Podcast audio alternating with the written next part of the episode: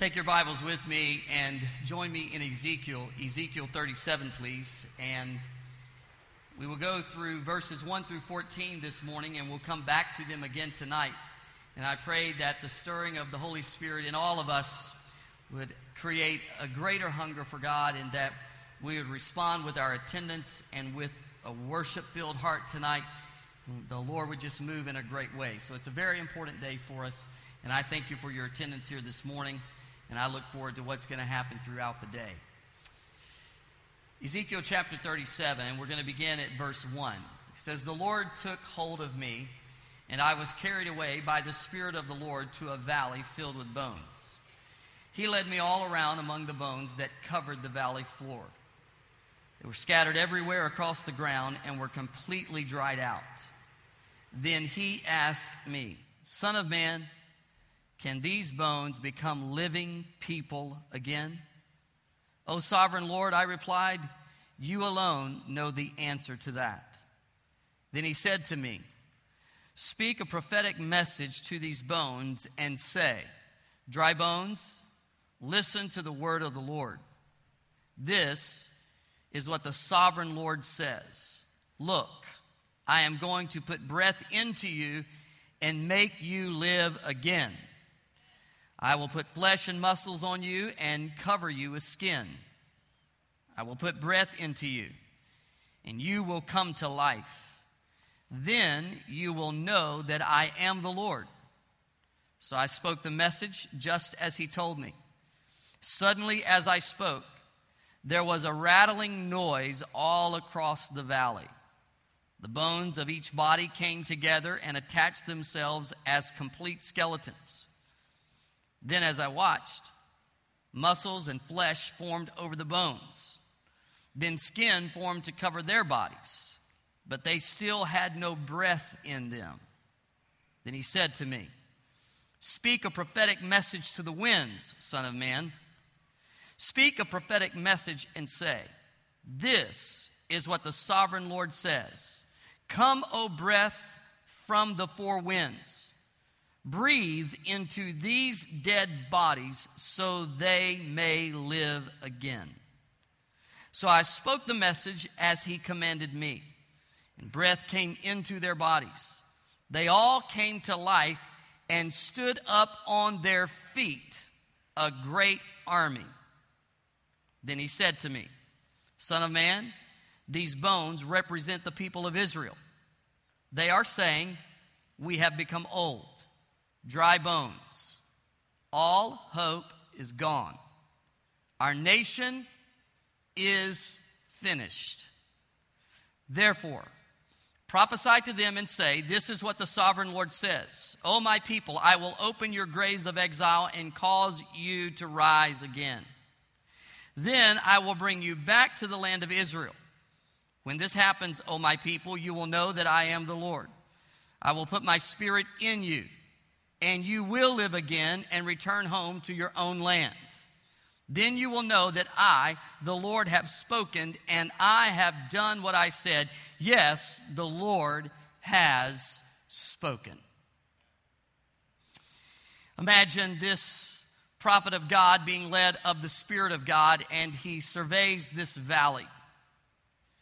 Strewn across the valley are these bones. They represent the nation of Israel. He sees the disarray, the disorder, the chaos. They're depleted, they're dry. He sees the problem. And as we have read from Israel's observation, they saw no way out. So they, they define their situation, according to the word we have just read, as hopeless. There's been major collapse, dreams are dashed. Now, let me ask you a question. Have you been or are you in what we would call a low place? It's what we call a valley, a dry place. One way to know is because you're confronted with a challenge or a circumstance and there is no apparent answer. When you are challenged with a circumstance and there doesn't seem to be an answer, you become weary, There's this spiritual depletion that occurs. And then you start living in crisis mode. You're in a place like that? There's an interesting question that's going to be asked, and we're going to talk about that question. But as we make our way to the question, be reminded that the prophet is seeing a situation. He is seeing a circumstance in this valley of dry bones that helps him to know the spiritual condition of Israel. The condition of the nation, the circumstance which would be weakness, which would be hopelessness, collapse, despair, disorder, chaos, is because of a spiritual problem. Their situation circumstantially is because of the spiritual foundation of their life. Now, sometimes we don't connect those two dots. Sometimes we don't see that what is happening in our lives is connected with the spiritual foundation of our lives. You see, sin caused the circumstance that Israel was in. And so the result, the symptoms of the spiritual decay, the results of no dreams and hopelessness were tied back to the fact that there was sin in their heart. Now, let me give an illustration because I think it serves so clearly. Let's talk for a moment about subprime lending. Decisions were made some years ago. Subprime lending started happening for the purchase of houses. And what's been interesting is we've heard both sides of the aisle, Republicans and Democrats, clearly say that beneath subprime lending, that beneath all of that was greed, that the whole subprime lending issue was born of greed. They're, they're quoted, they're on record as saying that. Greed on the part of corporations that were making loans to people when those corporations knew that those people could not pay for that kind of a loan. Greed on the part of people that wanted a house and that then would enter into an agreement, into a loan that they too knew they could not pay for. So you had Wall Street greed and Main Street greed marry, and the result is one of the greatest economic crises of our lifetime, and it is shaking this nation and even the world.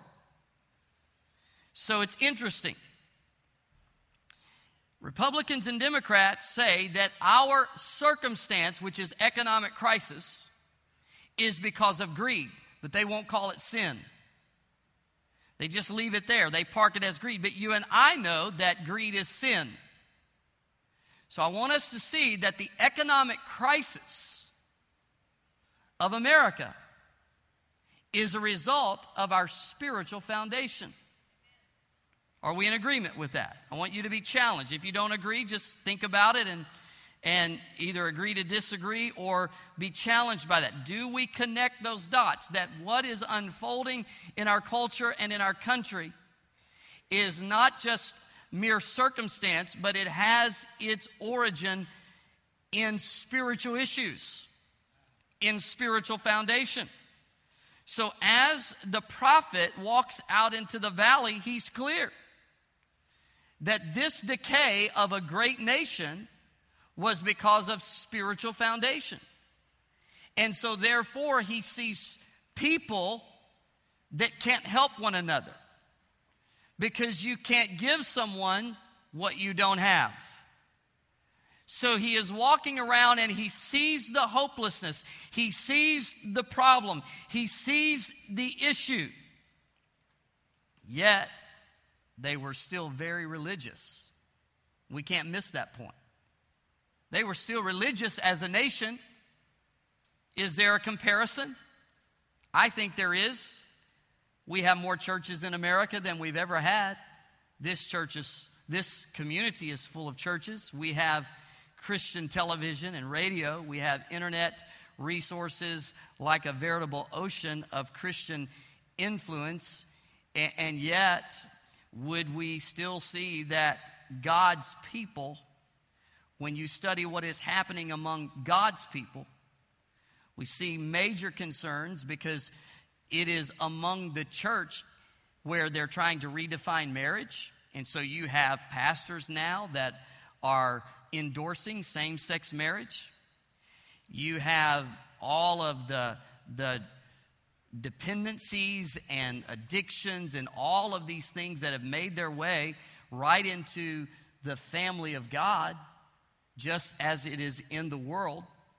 So we see a, a major, major issue, yet we've never had more Christian resource, we've never had more religious activity and resources in the history of our country.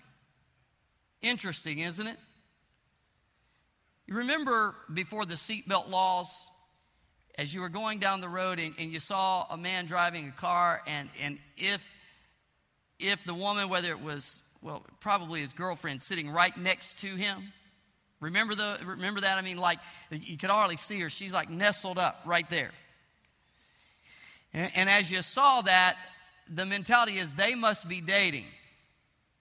Because the more people became familiar with each other, uh, the more that that kind of intimacy was lost. And, and so you, you see the separation. Let me use that to make this point. In marriage, when intimacy is lost, you still have this legal tie, but no relational closeness, and the result is separation. Okay, now bring that into the nation of Israel and bring it right into the church. If there is separation between us and God, there was separation between Israel and God, it was because of spiritual distance. All they had this kind of legal tie. They were the they were Israel. We are the church. But is there a disconnect because of, a loss of spiritual intimacy? Consider the solar system. Our solar system is the sun and all of the planets that are bound to it by gravity. Mercury, being the closest to the sun, is like fire hot. When you get out to Neptune, it is called one of the ice giants, and the temperature of both have everything to do with their proximity to the sun. So their temperature is determined by their connection or lack thereof. The earth is just far enough from the sun where we have seasons. So bring that into to an application of, of awareness or, or consideration. You have Christians that are on fire for God, you have Christians that are cold hearted, and then you have Christians that are kind of seasonal. Depends on what's happening in their life uh, to come to the spiritual passion of their life all that have to do with proximity. So if there is a spiritual distance, a separation, it is because that closeness is no longer there, and so the fire is out. So, all of this comes to this question. God asked it of the prophet Can these bones live again? Notice he took a prophet. He did not take a politician. He didn't take someone of political influence. He took a prophet. And he asked of the prophet, Can these bones live again? Why did he take a prophet? Because there's no program that can resurrect dry bones. There's no bailout that can resurrect the Lord's church. Can these bones live again? That's the question. So God says to the prophet, if they're going to live again, there, there are two things. Here's what the prophet says, and I love his answer. He says, God, only you know. So he responds to that question with a question, but what he's saying is, God, this is something that only you can fix. If this valley of dry bones, which is giving us insight into the true condition of the nation of Israel, and then brought by the Holy Spirit right into application of our life, if this is showing us that there is major need, that our circumstance is a result of our spiritual foundation, then Lord, there's no program or politician that's going to fix this. So, God, only you can fix this. God, knowing that is the truth, he then says to the prophet, then here are the two things that you have to do. And here is the first one. Once again, verse 4. Would you bring it up on the screen, please? This is verse 4 of Ezekiel 37.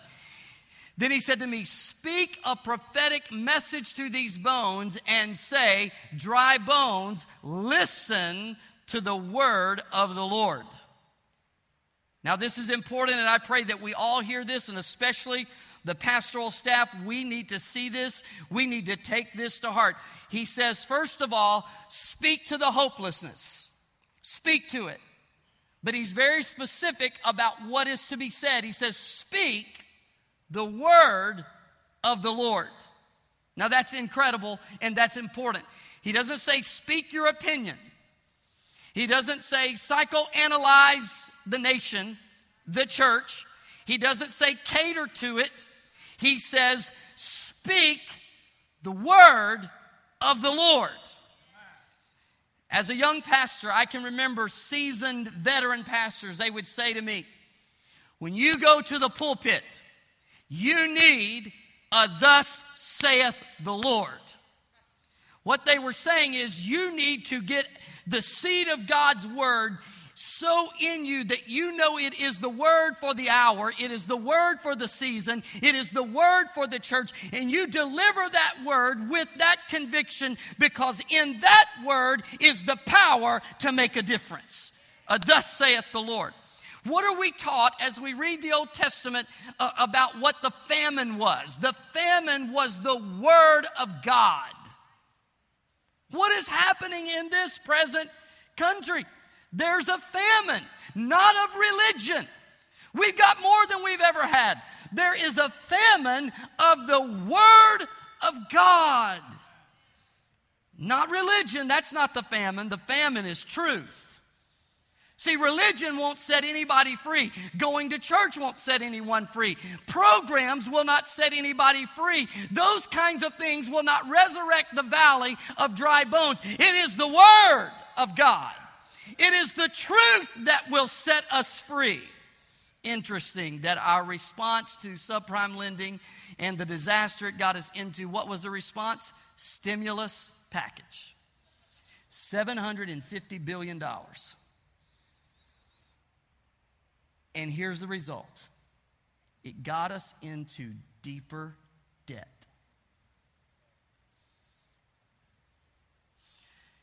Now, this message, I'm tying in kind of an, an, economic political issue and, and that those are hot buttons and i don't want to lose the focus of the message by saying you know go get them pastor. I, I want you to, the point i'm making is to the church here's what we do in the church. Here's what we do to try to resurrect the valley of dry bones. I'm, I'm, I'm preaching to me now. We create a stimulus package. And we try to impress. If we can be creative enough and innovative enough and creative enough and impressive and have the wow factor, if we can give principles of success, if we can talk about how to have our best life now, if we can appeal to that part of the psyche, then we're going to improve. And it's nothing more than a stimulus package. And what's the result? Deeper debt, spiritually, morally, relationally. Makes us feel better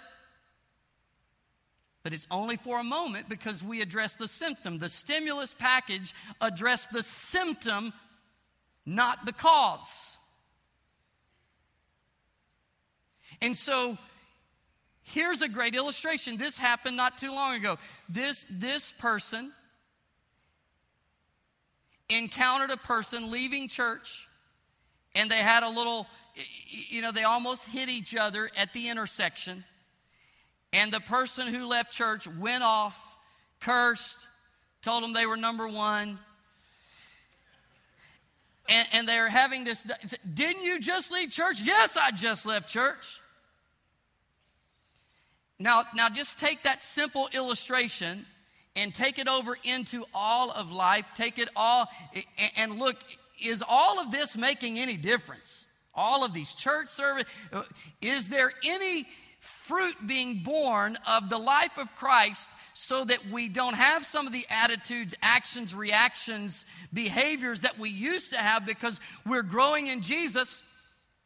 It is interesting that we now mistake success in church world with the presence of physical bodies in seats rather than the presence of the Holy Spirit of God. And so, what we want to assess on a Monday is how many were there and how much was given, rather than did we sense any dimension of the activity of God, of the power of God, of, of the penetration of God's word, bringing a spirit conviction to the hearts of men and women to where sin was being confessed and bondages were being broken and marriages were being healed and homes were being put back together and people were being changed.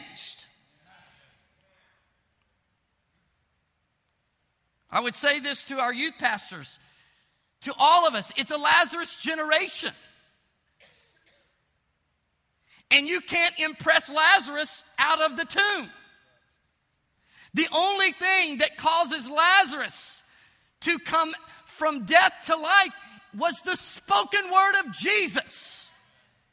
When Jesus said, Lazarus, vital organs that had not been functioning and blood that had not been flowing suddenly started to function and blood started to flow and the synapses of his brain started to fire and a dead man was resurrected and walked out of that tomb and it was all initiated by the word of Jesus and I would say to myself and to our team and to all of us, the Word of God works. Let's preach the Word. Let's teach the Word. Let's have devotions in the Word. Let's put our hearts in the Word and let the Word of God bring order out of the chaos.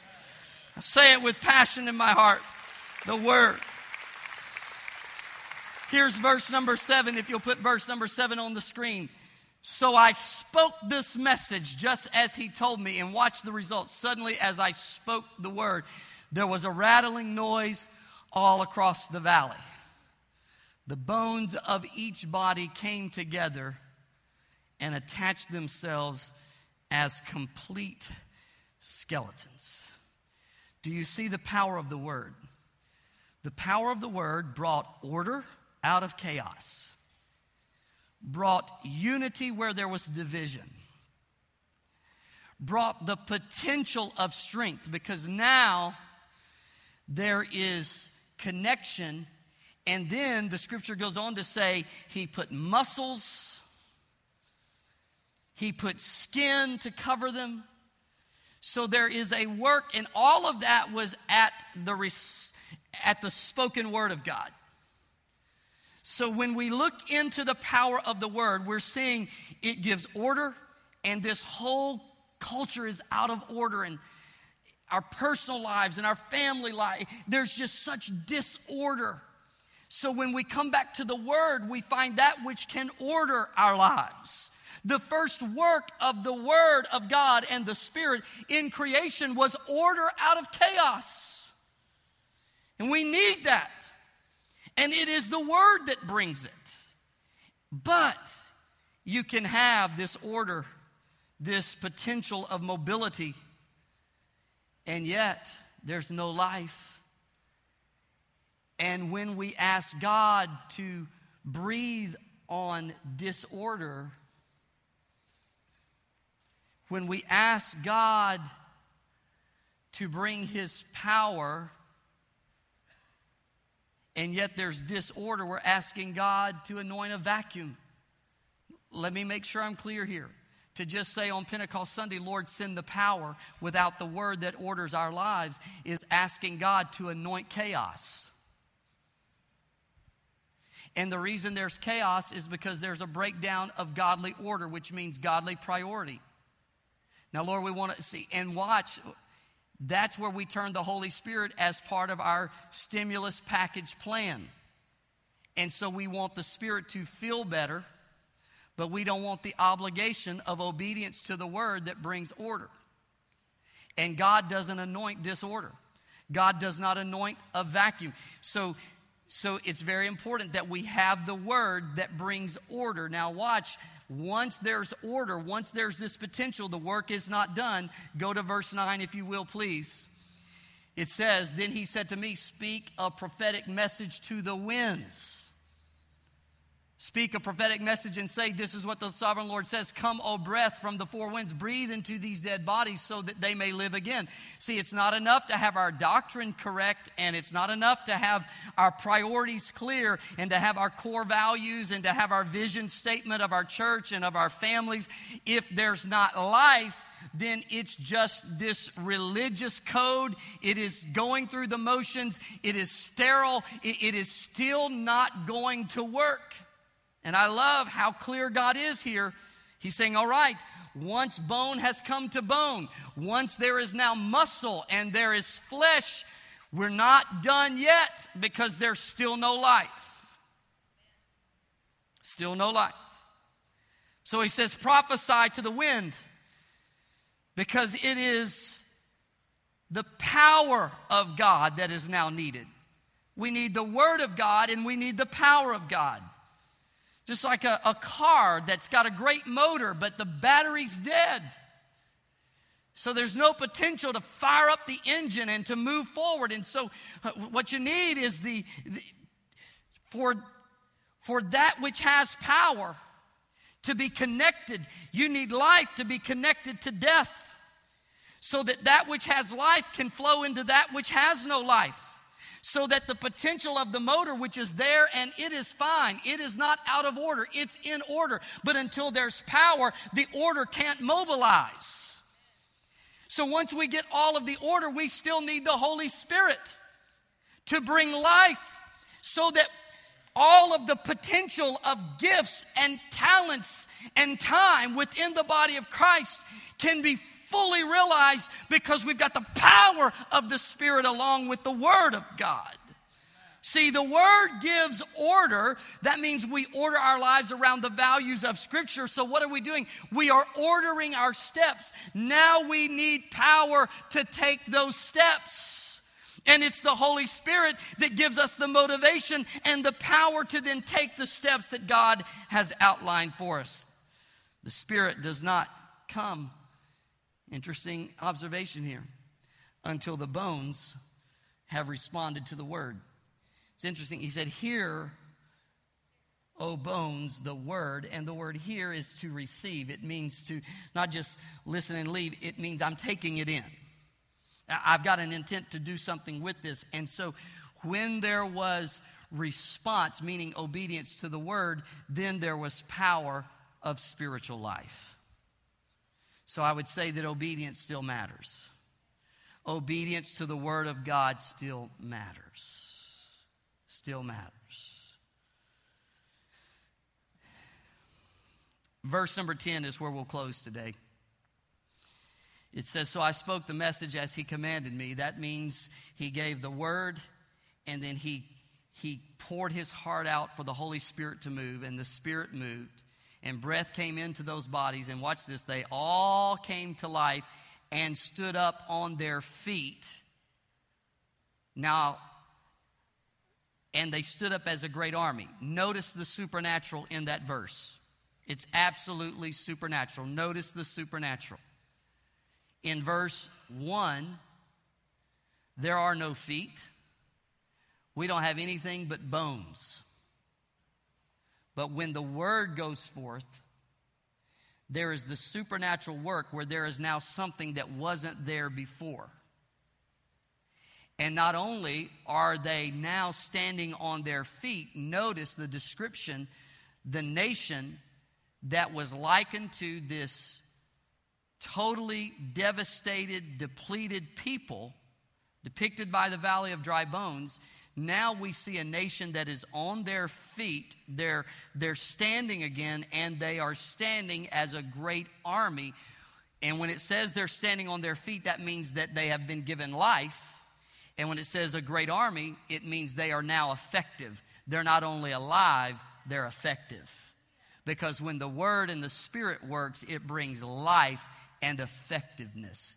Isn't that amazing? Now, watch, that's all supernatural. We started out in verse 1 and we went just 10 verses before you get into the description of what the bones are. And so God takes a situation that had been in decay for years, had been the result of many years of sin and idols and all of that, and in 10 verses, by his supernatural power of word and spirit, he reverses he corrects, He resurrects a situation. And this is the great hope of God's church. It doesn't matter that this whole economic issue started years ago. God can confront it when we attach and connect the dots that our social dilemma is because of our spiritual foundation. And, and, and now I feel all these, these, these sidebars coming in my mind, and I'll refuse all of them but one. I remember all this passion to get prayer back in school. But here's the deal why would we care if there is prayer in school if there isn't prayer in our homes? And why would we care if there's prayer in school if there's very little praying going on in church. Why would we care that the morals of the Ten Commandments are being taken and have been taken right out of the fabric of our society when the average home has over three Bibles that are never open more than two minutes a week?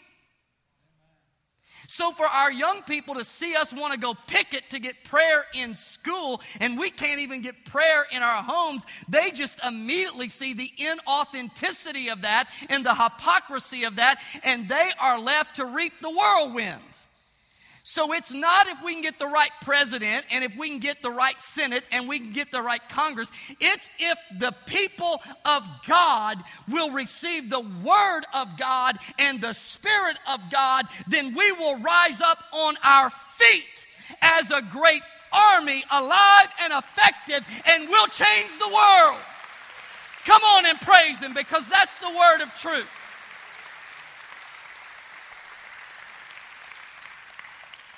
Close your eyes with me in the presence of the Lord. We have a few minutes.